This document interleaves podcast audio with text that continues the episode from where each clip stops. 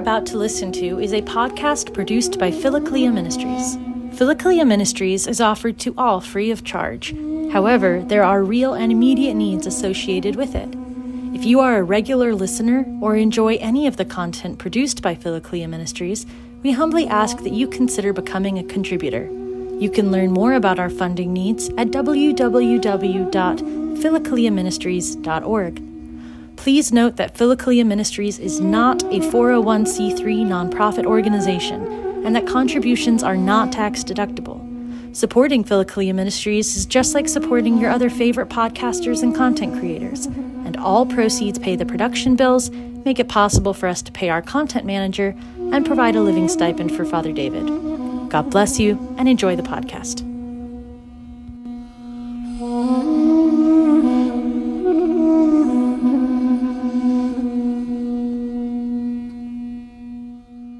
To Jesus Christ, glory forever. Welcome back, everybody, to our study of the ladder of divine ascent. And we're picking up this evening with step number 15 on purity of heart and chastity.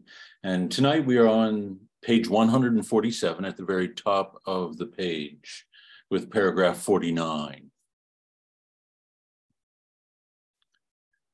St. John begins let us examine, measure, and observe during psalmody what kind of sweetness comes to us from the demon of fornication.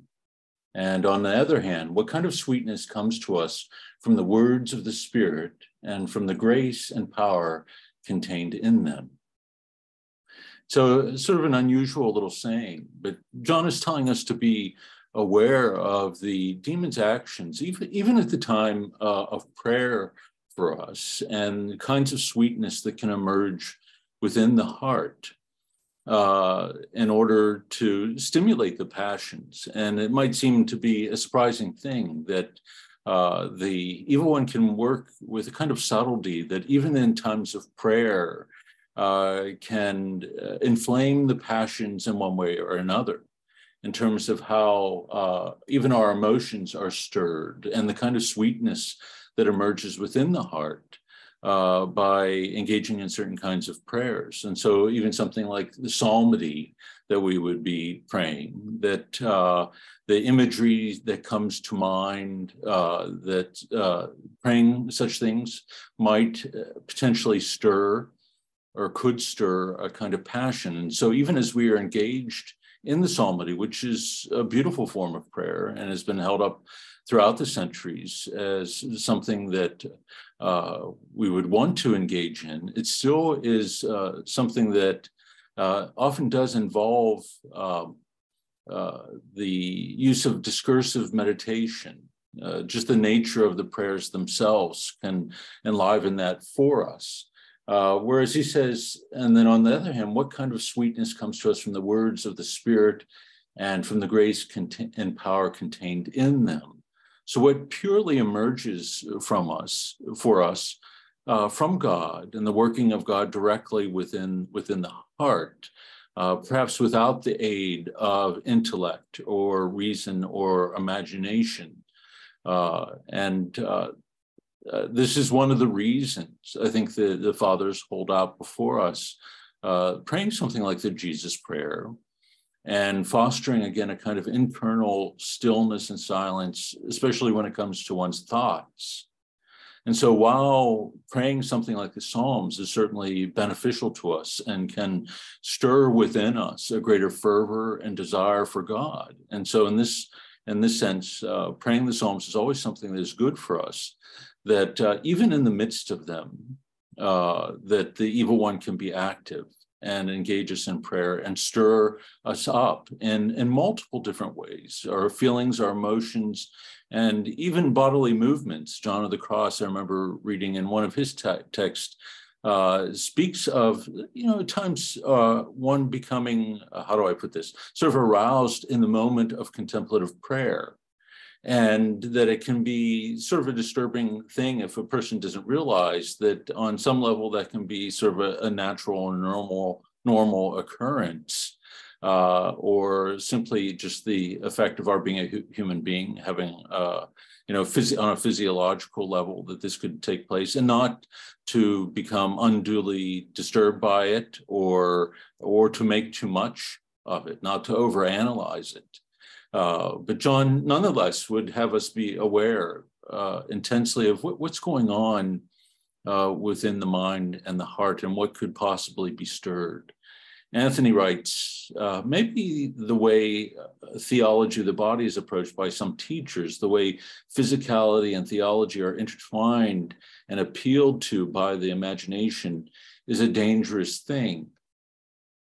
I don't know. Well, you know, I know on uh, in some circles there has been some concern about how the theolo- theology of the body is, is taught and the things that are emphasized occasion, and in particular the the, the physical side uh, of this. And uh, and so I don't know if in and of itself it needs to be a dangerous thing. I think one has to do the work and to understand. I think what the Holy Father was uh, saying in his his writings. I'm no expert on the theology of the body, so I can't uh, unpack it uh, uh, as others might be able to do so. But I, I, know that it was one of the the concerns, and uh, uh, I, I, don't think we would probably find this same kind of emphasis.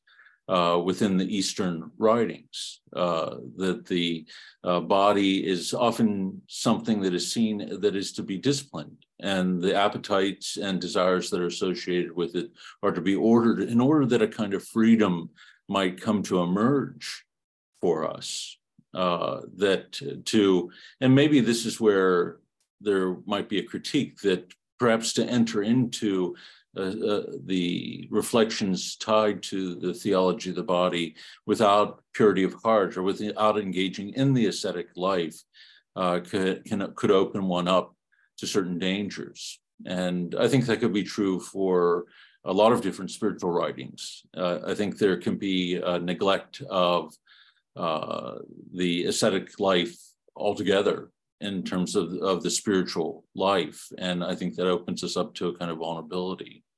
Rory writes Is the silent stillness our spiritual existence? Silence, our spiritual existence.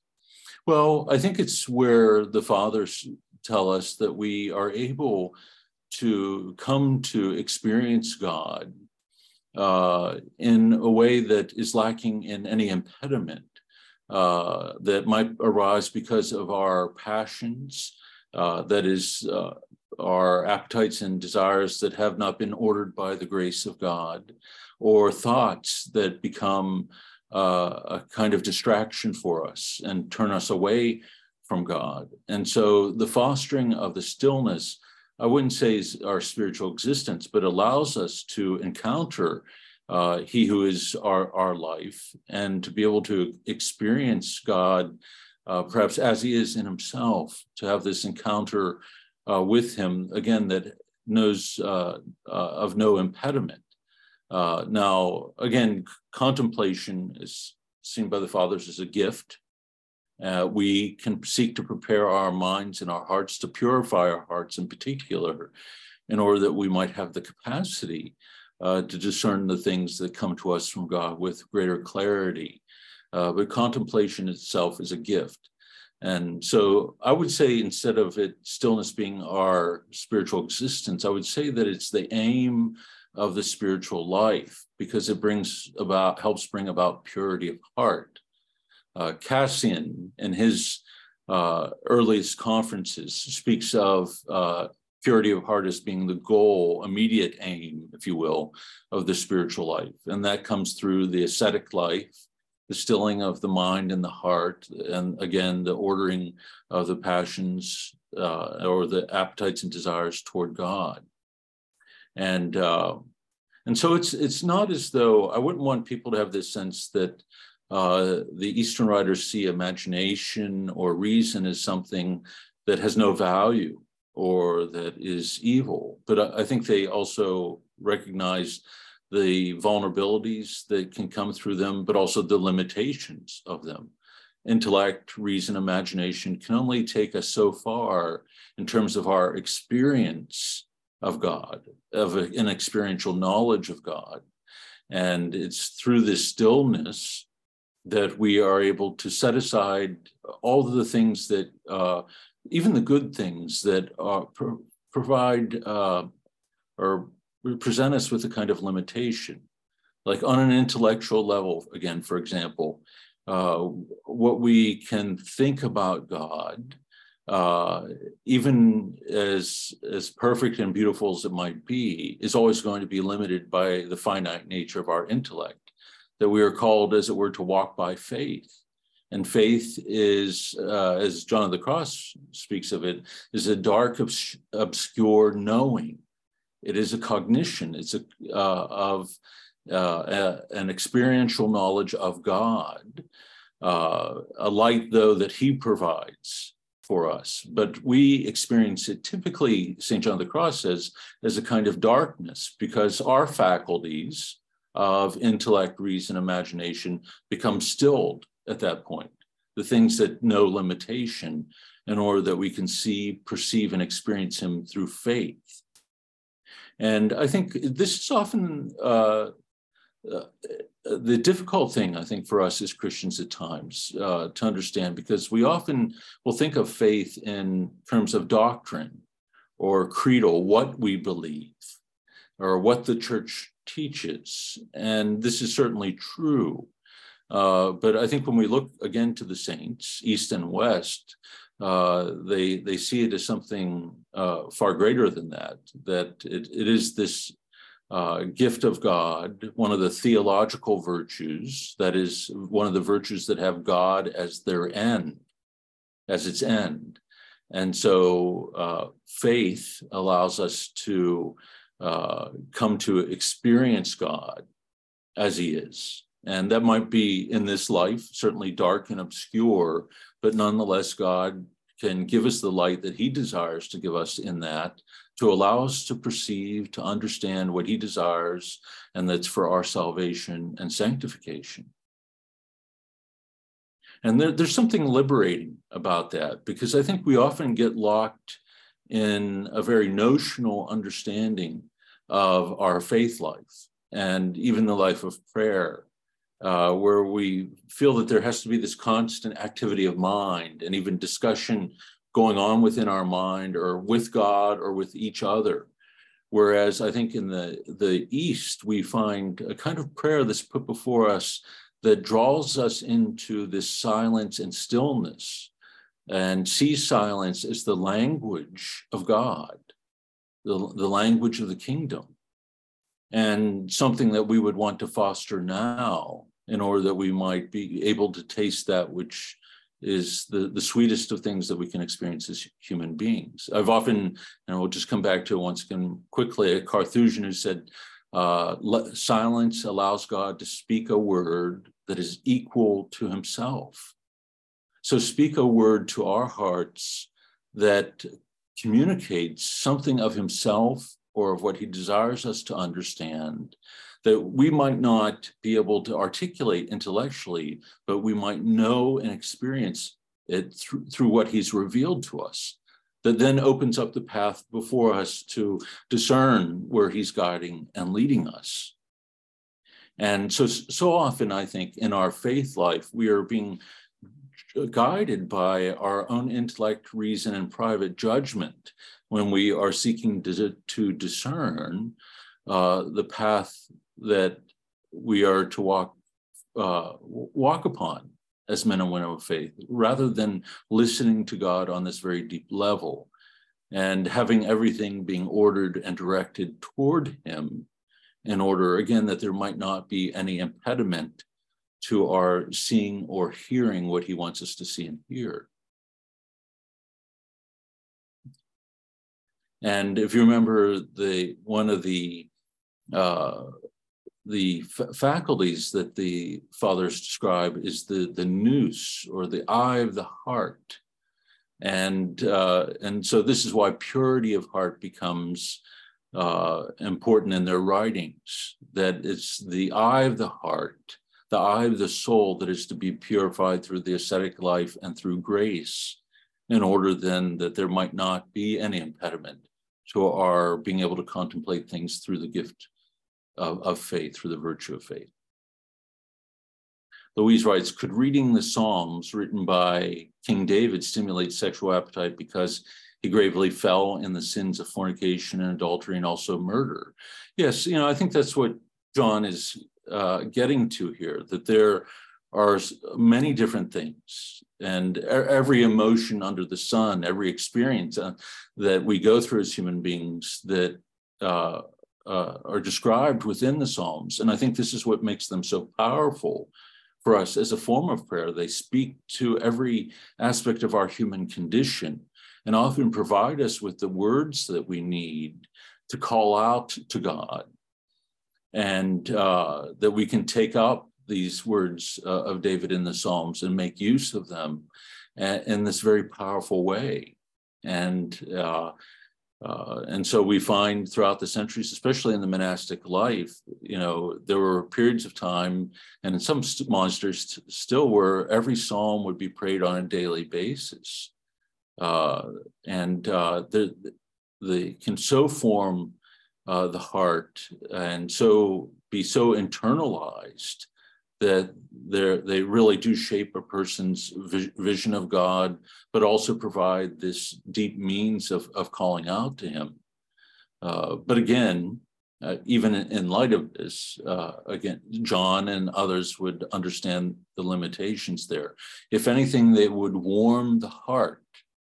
They would uh, foster a deeper sense of piety and devotion within us uh, warm the heart in such a way that they allow us then to enter into the prayer of the heart, to move towards this greater stillness and silence where simply our love and our devotion is directed toward God.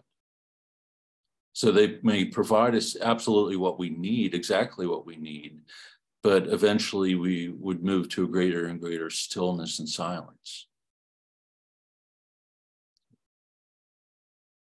Number 50, do not, do not be ignorant of yourself, young man. I have seen men who in reality were moved by the spirit of fornication pray with all their soul for their loved ones while believing that they were fulfilling the law of love. And so, uh, an individual, John is telling us here, can be very, very much focused upon the things of this world, including one's loved ones, and being uh, and crying out on this very deep level for them. But it doesn't necessarily and isn't necessarily a reflection of purity of heart. That one can be moved by the natural love for one's family members and those who are closest uh, to us to, to pray and pray deeply for them, especially when they are suffering uh, but John is saying uh, we this in and of itself is not uh, an indication. It's not indicative of the presence of purity of heart, and so we have to be careful there because he says uh, that they can be moved by the the spirit of fornication in this, and so one might be praying, praying even for one's beloved and still have that being be driven uh, by a, a, deeper passion.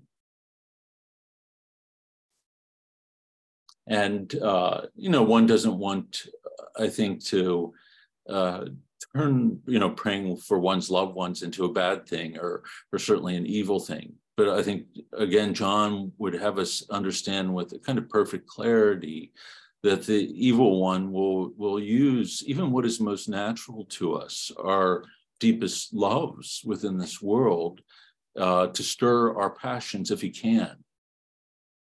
And so we have to be uh, aware of that.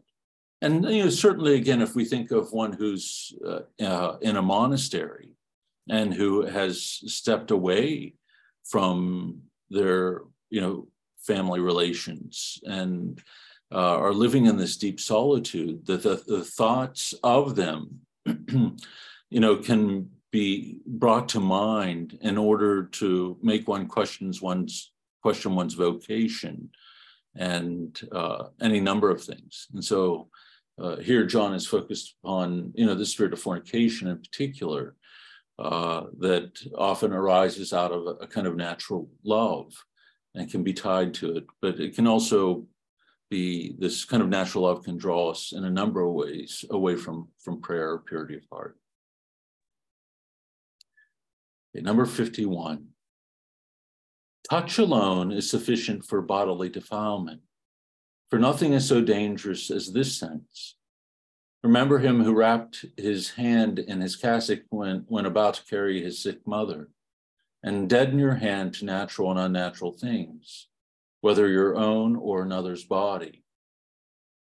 And so, again, you know, for a monk living in the desert, where there has been this movement away from interaction with others. And uh, that one has to be careful of every sense. We're again in a constant state of receptivity and through the senses. And so john is saying here the sense of touch is a very powerful thing. And uh, for those who are living in greater solitude and isolation uh, it could be even magnified in the sense of the lack of that in their life can make then the sudden presence of it become extraordinarily powerful. And so a desert monk would almost have to be far more guarded about that in regard to everyone around him, uh, simply because this is something that they have separated themselves from. Uh, Philip Neri, you know, again, who's the, this, you know, very joyful saint, uh, and, and, but all, also was formed in this spiritual tradition. Uh, warned the men in his community not to be sort of touching each other constantly. Uh, you know, uh, I think there's a kind of rough housing that we are used to, or kind of familiarity that exists in our day you know, hugging, embracing, touching, you know, in a lot of different ways. And again, I, I don't want to demonize that or turn that into a bad thing. But again, I think what John is trying to draw our attention to here is the power uh, of these realities in our life. The sense of touch, as we know, can be the, the most healing uh, kind of thing in an individual's life. If someone is ill in the hospital, elderly and you know a, the gentle touch of another or one who's experiencing depression. You know it can be an incredibly healing thing and something that brings about a kind of connection a connection of love and affection. Uh, but for one who's engaged in the spiritual battle it can also be a place of vulnerability uh, or where there isn't that kind of purity of heart and again, we, we know that we live in a hyper centralized kind of culture uh, where there is no sense of, uh, uh, you know, guarding the senses and uh, no sense, uh, I think, of uh, what would be prudent in that regard. And so I think we can take what John is saying here and say, okay, I, I understand this, that the sense of touch is as powerful as any other uh, uh, place that we you know re- receive things from the world around us can speak to our imagination our memory uh, our minds in many different ways. Cindy moran writes i don't understand this about the man and his mother.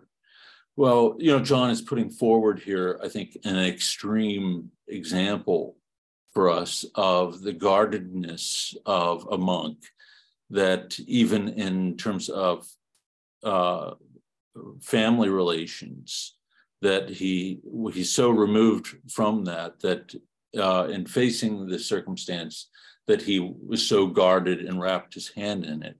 And we might say okay that that is the far extreme out to the margins of this kind of vigilance that he's talking about uh, but uh, I think where where we want to be attentive to is simply the fact that, again, uh, our being in this constant state of receptivity.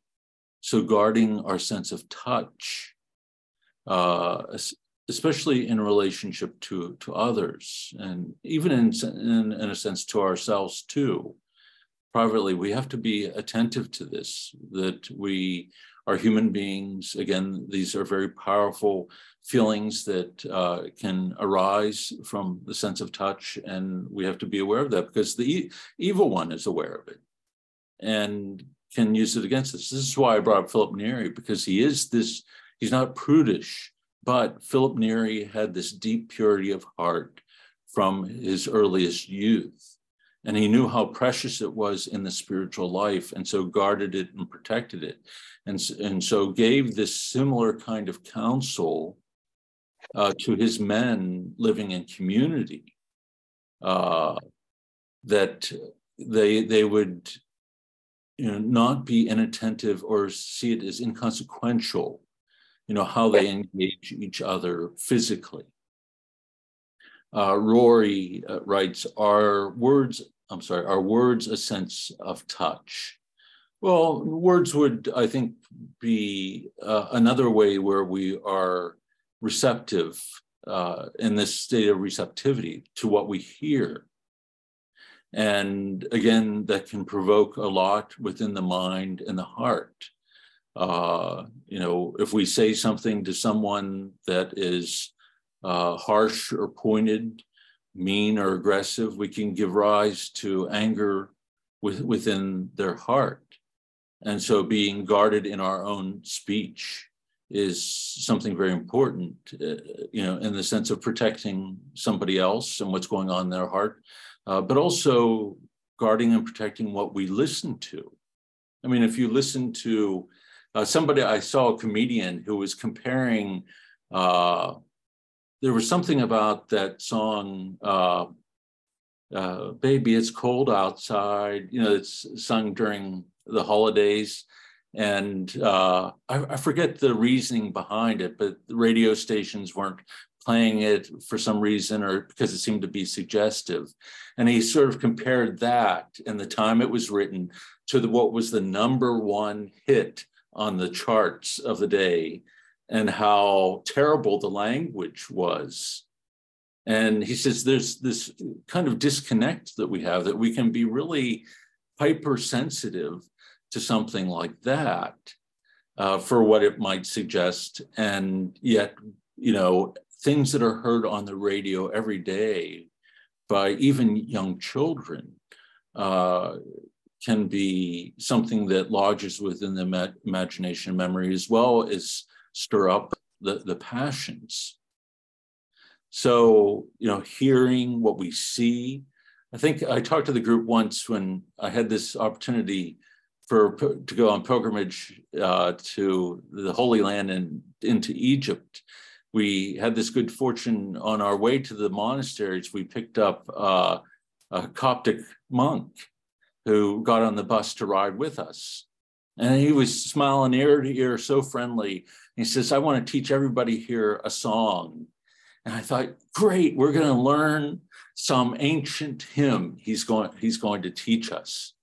And he began singing, you know, be careful, little hands, what you touch. Be careful, little hands, what you touch. There is a loving God who sees what you touch. So be careful, little hands, what you touch. And he went through everything. Be careful, little eyes, what you see. And I was thinking at the time, you know, I was like in my late 20s, and I thought, oh my gosh, came all the way to Egypt to be taught this kid's song. But it's and i even wrote it you know I remember writing it down in my travel journal you know that of the time. And but surprisingly it stuck with me over 25 years uh, because of what it was communicating which is exactly what john is saying here be careful because in all these different ways we again we are in this state of receptivity and there is this loving God, but he does see all that goes on within our mind and our heart. And so we want to be attentive in, uh, to these things in such a way that we live a God pleasing life. And it's such a simple and beautiful little song to teach children.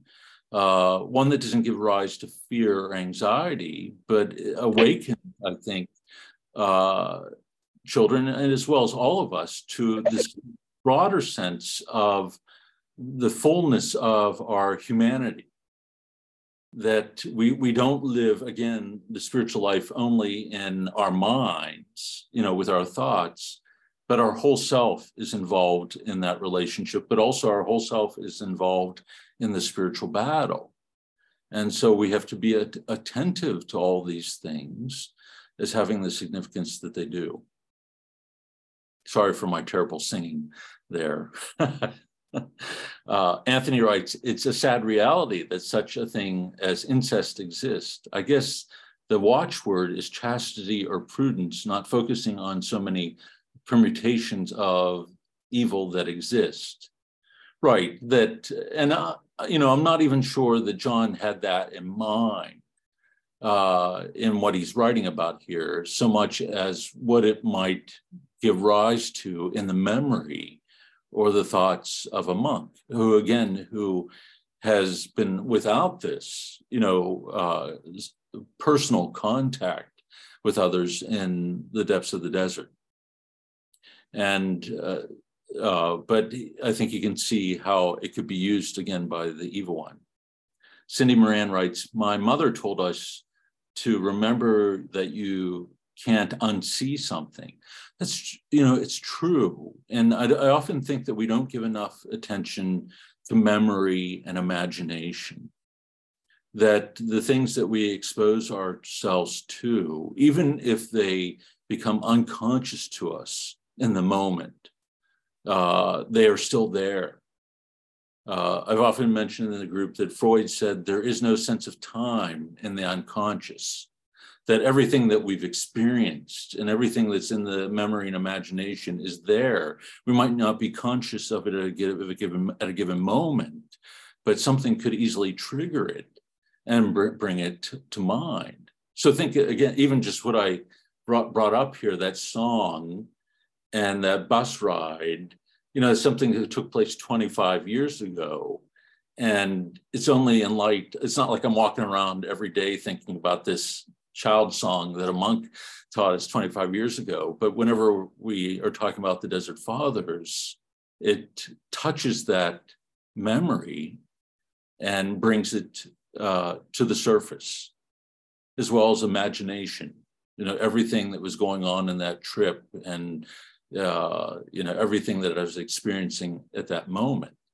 And so your, your mom's right. You can't unsee something. I think our greatest hope is in the grace of God in the, the, the, capacity of and the capacity of that grace to transform even memory and imagination that with purity of heart the more that we open our minds and our hearts to god the more vulnerable we become to that love the deeper the healing can become for us and so even those memories and things in the imagination that perhaps also contain deep wounds within them, uh, there can become there can come great healing uh, through the grace of God and through entering into this the intimacy of love with Him.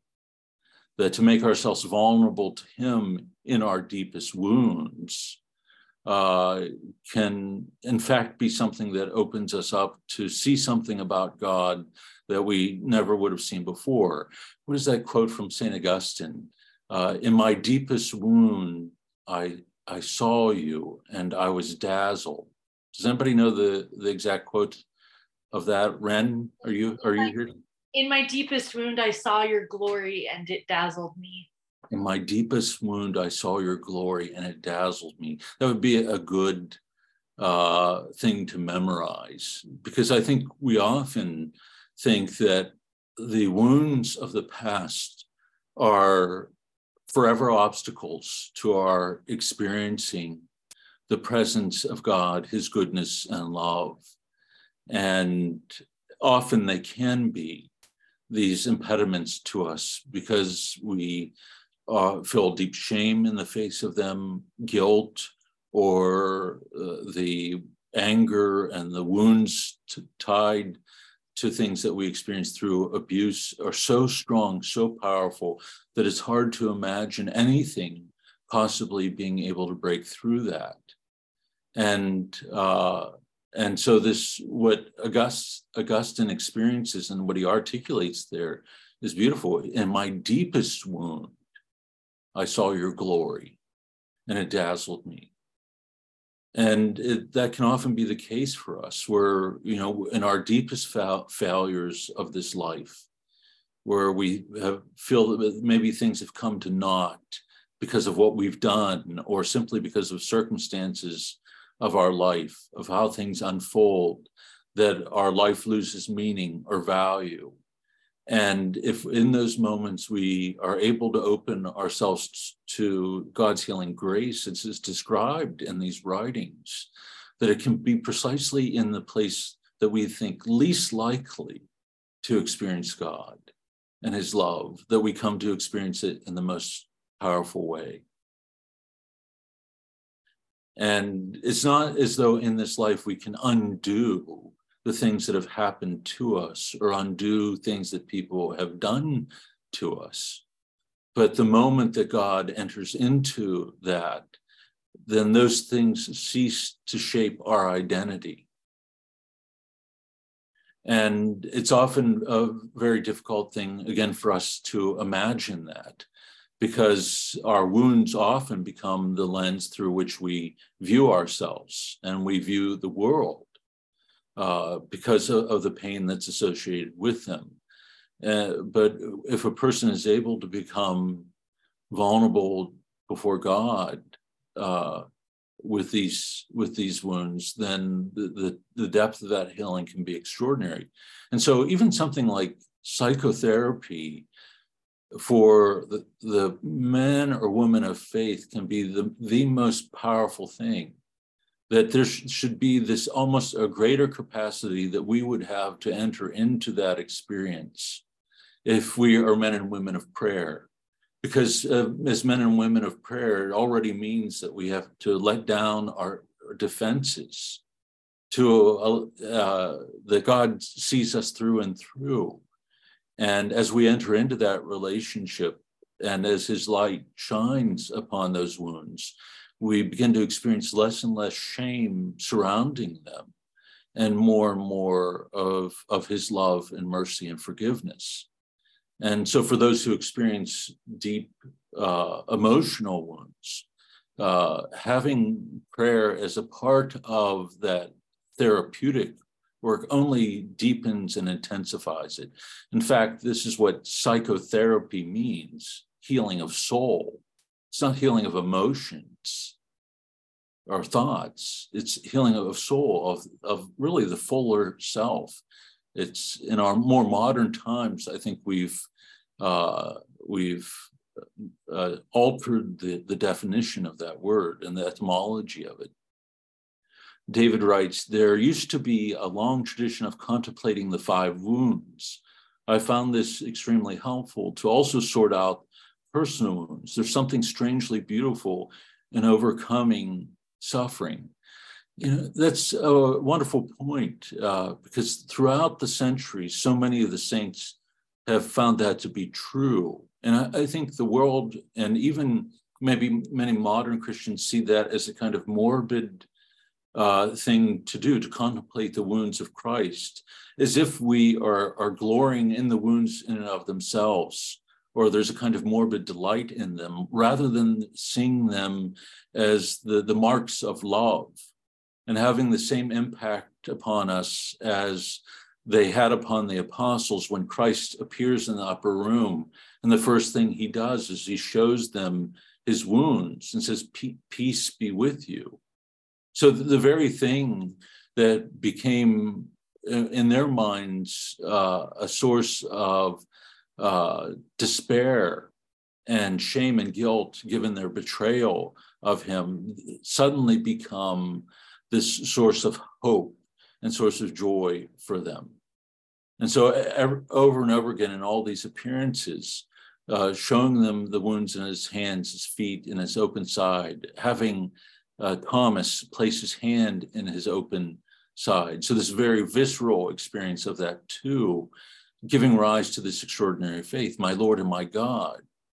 Uh, Philip Neri once said that, you know, as part of our devotion, that we should seek to enter into the wound in Christ's side and to enter so deeply in and through our prayer that we not, never find our way out again, that we never emerge from that wound, because it's by entering in, into it that we experience the depth of God's love.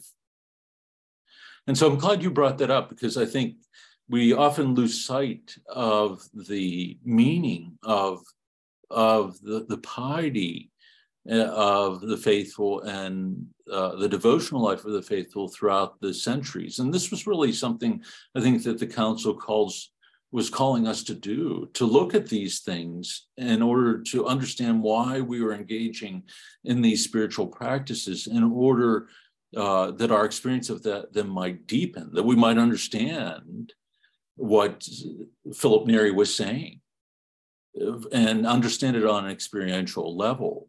What, why he would say that, uh, because we, we know he would have had to have done the same thing himself and found deep healing there. David writes again, uh, water from the side of Christ, wash me, passion of Christ, strengthen me. O good Jesus, hear me. Within your wounds, conceal me. Do not permit me to be parted from you, right? The honor Anima Christi. Beautiful. And uh, and so a source of, of hope and strength and healing for so many throughout the generations. And again, you know, I think it's also something that helps bring healing to all, our, our senses as well. If we are in this constant state of receptivity, our focus upon these things uh, those things that are holy and that speak to us of divine love and, and mercy are also going to be, bring about a kind of healing uh, to our, our senses and how, how we use them. A person who's meditating upon the wounds uh, constantly part, as part of their spiritual life is going to be less likely than to be willing to expose them, themselves that would corrupt their imagination and corrupt what is going on in their mind and heart. Any other thoughts before we move on? Lorraine writes Is there a third order for laymen that is mainly Eastern? Ah, you have me stumped there. Uh, I just entered into the Eastern Rite. Uh, I don't know if they have something like third orders. I think you know, many people would become associated with monasteries when they live around them. But I think, you know, the, the spirituality of the East has a kind of homogeneity about it. There's a kind of consistency throughout the centuries. And that uh, spirituality and spiritual path that is put forward that belongs not to religious, but to all Christians by virtue of our baptism and by virtue of the nature of our struggle with sin. Within the West, we find arising specific charisms uh, that are tied to religious orders, Carmelites, Franciscans, D- Dominicans, Benedictines. And it's typically people who are attracted to some element of that charism or of the, of the spirituality of the founder of that order that will that they will seek then to become a member of a third order, you know, of one living in the world, but embracing something of the discipline of that particular religious community. Uh, so we don't find that too much in the East just because of the nature of the way that they look at the spiritual life. Uh, Wayne writes, I belong to the Eastern Rite, and to my knowledge, there's not a third order in these. Yeah, that's i am not familiar with it either, because when one enters into the monastic life, uh, typically what is embraced is the, the same from monastery to monastery in regards to the, the, the role with some variances, but not necessarily, there isn't this focus upon personality as much as there is in the West. That, can, that has been a very powerful thing, but there isn't like this practice of saints writing autobiographies or like uh, an Augustine would have, or even more recent times, Cardinal Newman, his Apologia, or, or things such as like such such as that, you know, holding forward one's own internal life for others to read. I think there was this much more of a sense of that needing to be kept secret between oneself and one God, that it's more of a hidden reality and uh, that the spiritual life as a whole is what is passed on through the tradition. And so there, there isn't uh, a focus on innovation uh, as there is in the West, or this kind of cre- creativity. There is like a holy genius that emerges uh, in certain generations that often does meet the times. Ignatius, uh, Teresa of Avila, Philip Neri, Camillus de Lellis, all these emerge around the Counter Reformation that were really essential for the revitalization of, of the life of the church at that point in the face of the Protestant Reformation. Uh, but in the East, the real strength was found not so much in that, but, but in clinging to w- what was proven over the course of centuries as a path to sanctity uh, and purity, purity of heart. Okay, so hopefully that was helpful in answering the question. Anthony writes, the internet, an internet search shows there are associates of monasteries, right? Holy Resurrection Monasteries, the Sisters of St. Basil. These are answers at uh, byzcath.org. Right, so those who would associate themselves with a particular monastery may go there for retreats and embrace something of their prayer role in their day to day life. Okay. So, number 52. I think that one ought not to call anyone a saint in any real sense until he has transformed this earth into holiness, if such transformation is even possible. Uh, and the footnote is his body, this is clay, until this has been transformed by the grace of God, uh, until one has become, has clearly obtained a level of purity of heart that one would be hesitant to give the label of saint.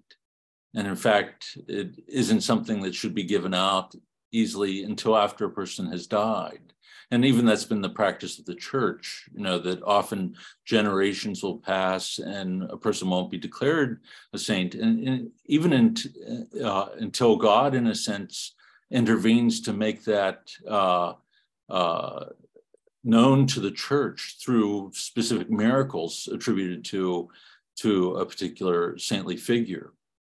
And so we should we have to be very cautious about that uh, because i think in our own day people are often moved by what is it, it seems extraordinary or, or or seems to speak very powerfully of the faith and i hear all this discussion in recent years uh, about exorcism. And you know in the past that was something that was very hidden that every diocese had an exorcist someone who was specifically trained in the rite and would follow that rite in a very specific way. And that there would also be kind of things that would be rolled out psychologically before it would, would be done and now you have many exorcists coming out and talking about their specific experiences books being written movies being made. And i think there's a kind of danger to that. I don't think that this is meant to be sensationalized. Uh, the, you know, certainly the church, and as we read in these texts, believes in the presence of evil and of demons and the nature of that spiritual battle. But if, there's this danger if we sensationalize it, uh, then we we lose sight of the spiritual warfare that we have to engage in and what that looks like, what the ascetic life looks like. And there's always that tendency that we have, I think, to want to leapfrog over, you know, the more difficult things of ordering the passions and, you know, of fasting, of developing the discipline of prayer, of being watchful of mind and heart. So be slow to acknowledge one as a saint, and slowest most of all, and thinking about one's own progress in the spiritual life, unless there is this kind of purity of heart. 53. When we are lying in bed, let us be especially sober and vigilant, because then our mind struggles with the demons without our body. And if it is sensual, it readily becomes a traitor. So when we lay down in bed and when we go to sleep is when we can also be very vulnerable. Uh, we become tired, and so we lose that vigilance. Uh, and, and we lose also the help physically of making prostration, standing at prayer, uh, en- engaging in other physical means to help us be attentive and engage in that sp- spiritual battle. And so, as we begin to drift off to sleep, and uh, we can lose that vigilance, and then he he says our body at that point can be become a traitor, that uh, one can become aroused during one's sleep or half sleep, and not have the vigilance of mind uh, to take hold of one's thoughts. You know that one can be almost in a dream dreamlike state, twilight state and so not have that vigilance. And so this is why the, the fathers would encourage, uh, you know, praying as one is entering into sleep uh, in order to have the mind and the heart being directed toward God. Uh, not not to be engaged as as we often are, I think, in making use of of so of you know technology of television things that stimulate the the mind and imagination and and the senses. Uh, we should be attentive to these particular moments. The same thing i think upon rising in the morning. Uh, philip neri often you know for those who are part of the third third order one of the things that uh, was suggested was to rise in the morning to get out of bed and make a prostration down to the ground uh, in order to communicate to oneself and to God one's obeisance, you know, that one desires to begin the day in a spirit of obedience to God and the desire to do his will. And so, in, in a physical manifestation, right from the first moment of consciousness, uh, to, to become as vigilant as one can. Uh, some of the fathers would say, leap from the bed in the morning as if it were a bed of coals which has been always one of my favorites because it's such a powerful image. To think of oneself as lying in a bed of, uh, of coals in the morning, not to linger there uh, in the comfort uh, of our down comforter, uh, but to leap from the bed in the morning because uh, you know in, in, modern times they call it the the what is it? The the her- heroic moment or what's the little phrase that they they use? But it's that uh, that first moment of the day you know to jump right in into prayer not not to to linger uh, too long in in our sleep in our sleepiness. Not to hit the snooze button in other words number 54 always let the remembrance of death and the prayer of Jesus be of single being a single phrase, go to sleep with you and get up with you. For you will find nothing to equal these aids during sleep. So, to allow the, the very nature of sleep itself uh, be an image for you of the sleep of death. So, to remind you of your mortality, and so to go to bed with this upon one's mind. And John has already talked about the remembrance of death, that one who remembers it uh, by the hour ceases to sin, that it, it, gives rise to this kind of vigilance uh, within the heart. And then, of course, the constant uh, praying of the Jesus prayer, you know, this single phrase uh, that can become so deeply rooted that it follows us into sleep, as well as follows, you know, so that when we are waking in the morning, the first thing that is on our lips is that prayer. And so that's when we know that the prayer has formed our hearts, is when we're going to sleep with it and when we're waking up with it first thing in the morning.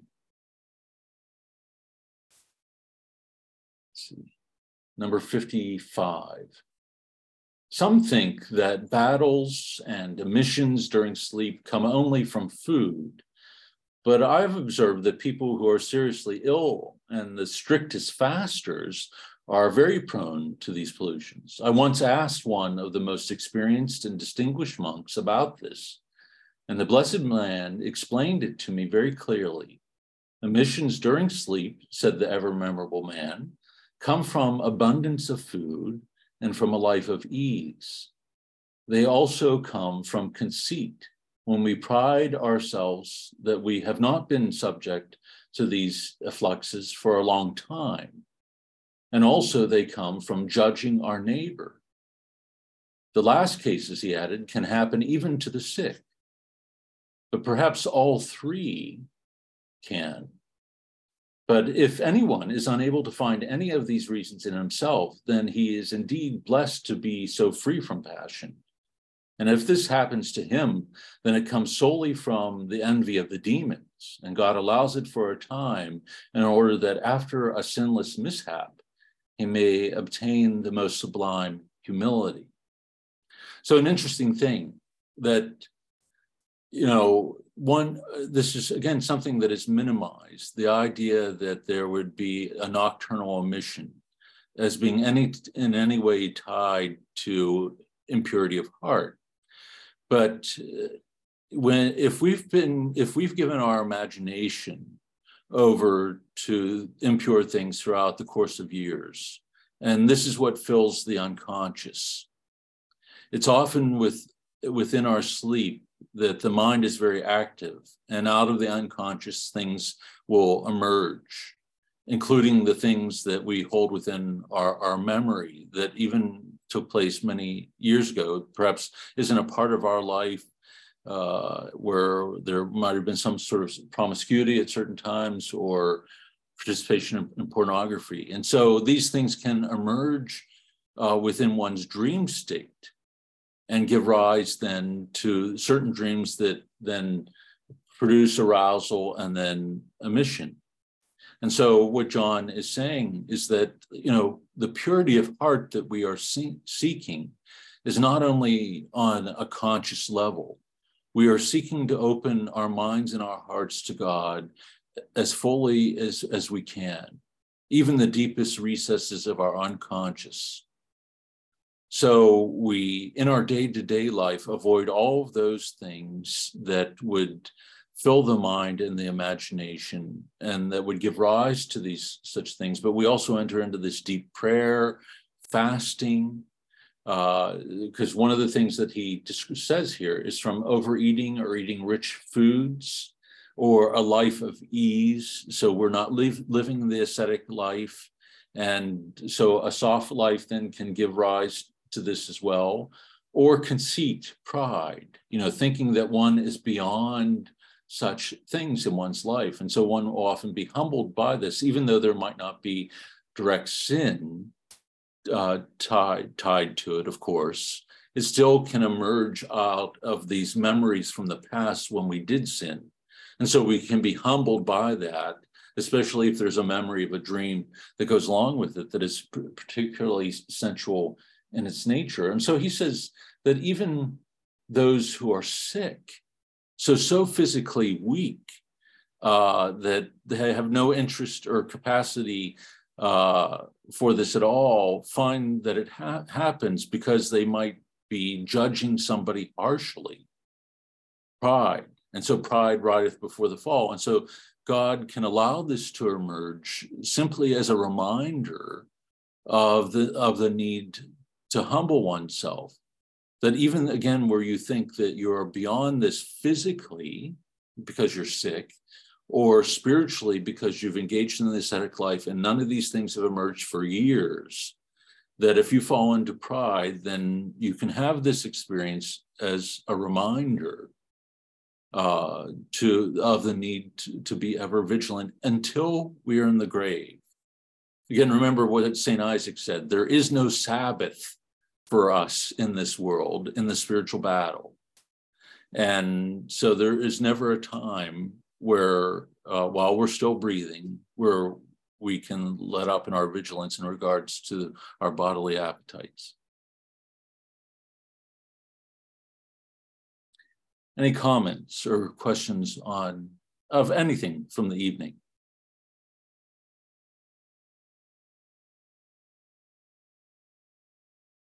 This last one can be a hard one to wrap one's mind around uh, because it seems so removed, again, from conscious activity.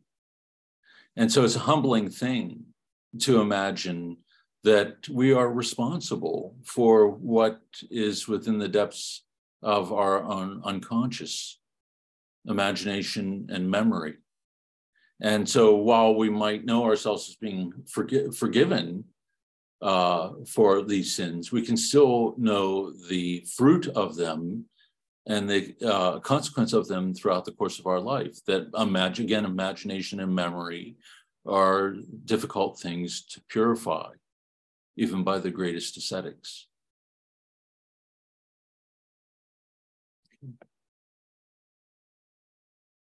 All right.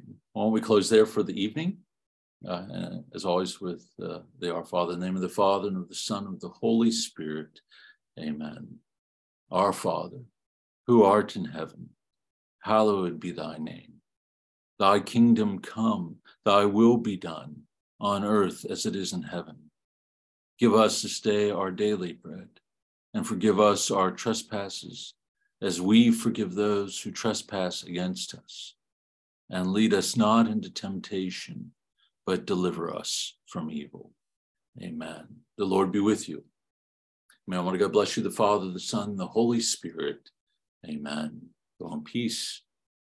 Thanks to God. Thank you all.